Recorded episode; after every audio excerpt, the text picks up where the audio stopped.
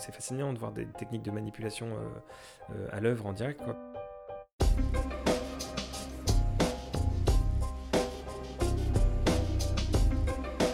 Bonjour, je suis Pauline Payassa, je suis journaliste et bienvenue dans le Making of des jours, le podcast des jours.fr. Depuis la pandémie, les théories conspirationnistes prospèrent. Sur des groupes WhatsApp ou Telegram fermés, on se recommande des traitements alternatifs, on échange des adresses de médecins covidosceptiques et on érige en gourou des charlatans poreux aux tests de l'extrême droite. Thibaut Shepman est journaliste indépendant. Pour les jours, il a mené l'enquête.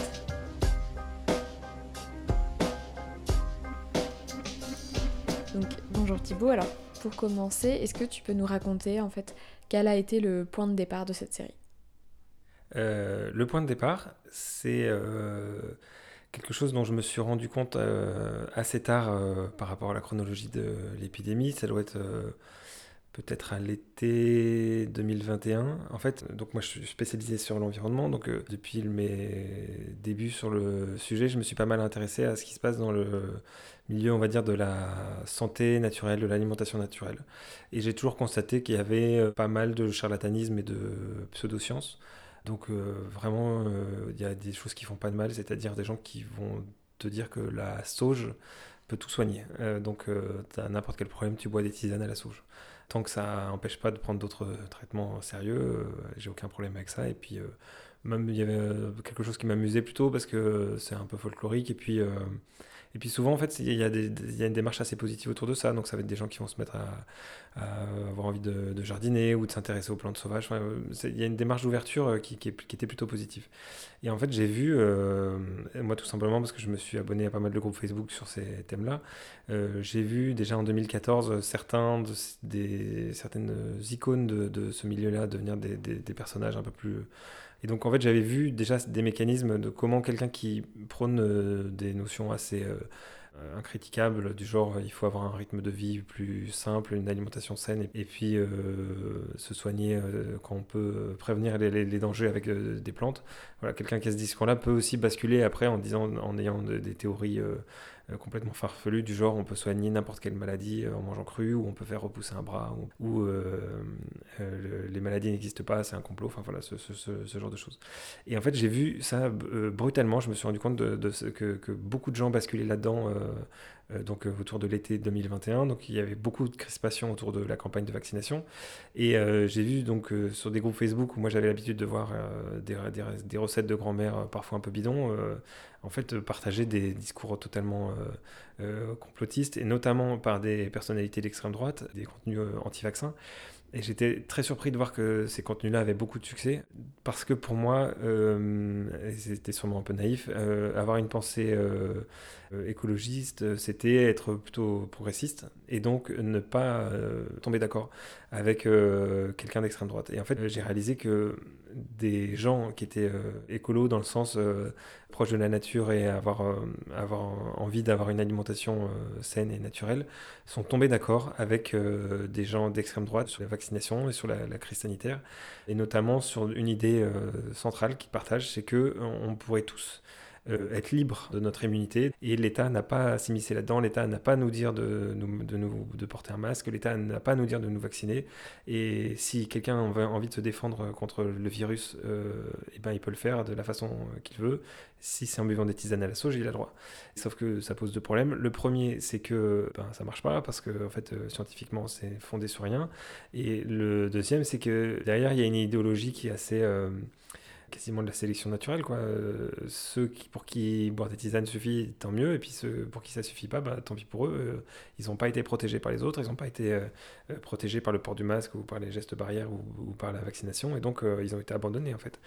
Et c'est pour ça que j'ai appelé ça une sorte de libertarianisme sanitaire. C'est chacun fait ce qu'il veut avec la santé. Et le point de départ de cette enquête, c'est que j'ai essayé de comprendre pourquoi des gens que je pensais aussi opposés que des écologistes et des, gens d'extrême droite sont tombés d'accord sur cette même vision de, l'immunité et de, la pandémie, et qu'est-ce que ça implique? Et du coup, chaque épisode, effectivement, les épisodes sont assez différents, mais on, on trouve de, euh, toujours un peu les mêmes mécanismes. En gros, à chaque fois, je me pose la question de qui, à qui profite euh, ce rapprochement, et ce rapprochement profite en termes idéologiques à des forces euh, conservatrices, voire d'extrême droite, et économiquement, ça profite à des gens qui vendent soit des fausses informations, soit des faux traitements. C'est toujours les mêmes mécanismes. Et par la suite, comment est-ce que ça s'est déroulé? Comment est-ce que tu as enquêté sur ces milieux? En fait, d'abord, euh, il y a beaucoup de travail en source euh, ouverte. J'ai passé énormément de temps sur Telegram, notamment. J'ai très vite vu que certains groupes, euh, portent des noms du genre, dans, le titre, il va y avoir des mots comme nature, nouveau monde, bienveillance, des références à ce qu'on appelle le, New Age. Et quand on s'y abonne, on, a, on est abreuvé de contenu à la fois euh, les 100 plantes qui guérissent du cancer, et à la fois, euh, regardez, euh, Brigitte Macron, en fait, c'est un homme. Les théories du complot se mélangent à des, espèces de conseils sanitaires bidons. Et donc j'ai passé énormément de temps, en fait, à, essayer de comprendre ce, monde que je connaissais pas du tout, qui étaient les personnalités les plus influentes. Et alors déjà, j'ai passé du temps parce que c'est fascinant. Franchement, on s'y noie tellement, tellement on est impressionné par la quantité de gens qui, qui sont à fond dans ces sujets-là. Et c'est fascinant de voir des techniques de manipulation euh, euh, à l'œuvre en direct, quoi, parce qu'en fait, on reçoit les messages en permanence sur, sur Telegram, aux, boucles, via les boucles auxquelles on est abonné. Est-ce que tu as rencontré des difficultés euh, en enquêtant? Ce qui est compliqué, c'est le, le, vocabulaire, parce que donc, beaucoup de ces gens partagent une forme de spiritualité New Age, et donc ils utilisent un vocabulaire que maintenant j'ai appris à repérer, mais que je ne connaissais pas avant. Euh, donc ils sont beaucoup à parler de vibrations, euh, à dire qu'ils sont des êtres souverains, à se, euh, à se reconnaître entre eux, à s'appeler les éveillés, parler de cheminement de conscience. C'est des mots qui en soi pourraient être utilisés dans plein de milieux, mais, tout ça forme un champ lexical qui revient beaucoup, et donc j'ai eu, pas mal de mal à, à comprendre. à quoi ça faisait référence. Et il y a aussi un autre type de vocabulaire, c'est le vocabulaire qui, appartient à la sphère QAnon. Euh, donc il y a quand même pas mal de Français euh, qui croient et beaucoup dans ces milieux-là. Donc euh, une bonne partie de mon temps, ça a juste été au départ de faire une espèce de, de, traduction de, ce que chacun voulait dire. Et en revanche, aujourd'hui, c'est très utile parce que quand je m'intéresse à différents sujets, par exemple, quand je regarde les vidéos YouTube de tel ou tel soignant et que j'essaye d'identifier quelle est son idéologie, eh bien, le fait qu'il utilise ces mots, ça, ça, peut, ça, peut, ça peut donner des indices. Ça suffit pas du tout, hein, bien sûr, mais ça peut donner des indices.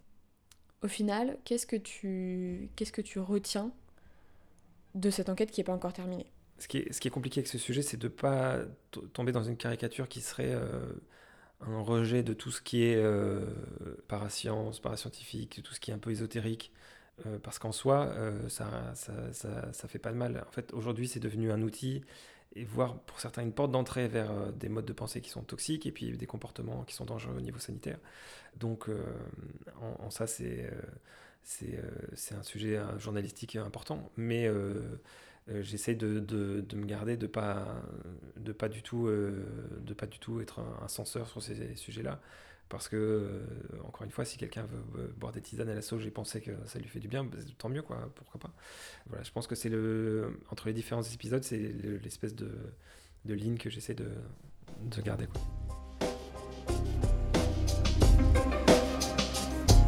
Conspiration est disponible sur lesjours.fr. Vous pouvez aussi nous retrouver sur Instagram, Facebook et Twitter at lesjoursfr ou nous écrire à contact lesjours.fr. On se retrouve très vite pour un nouvel épisode.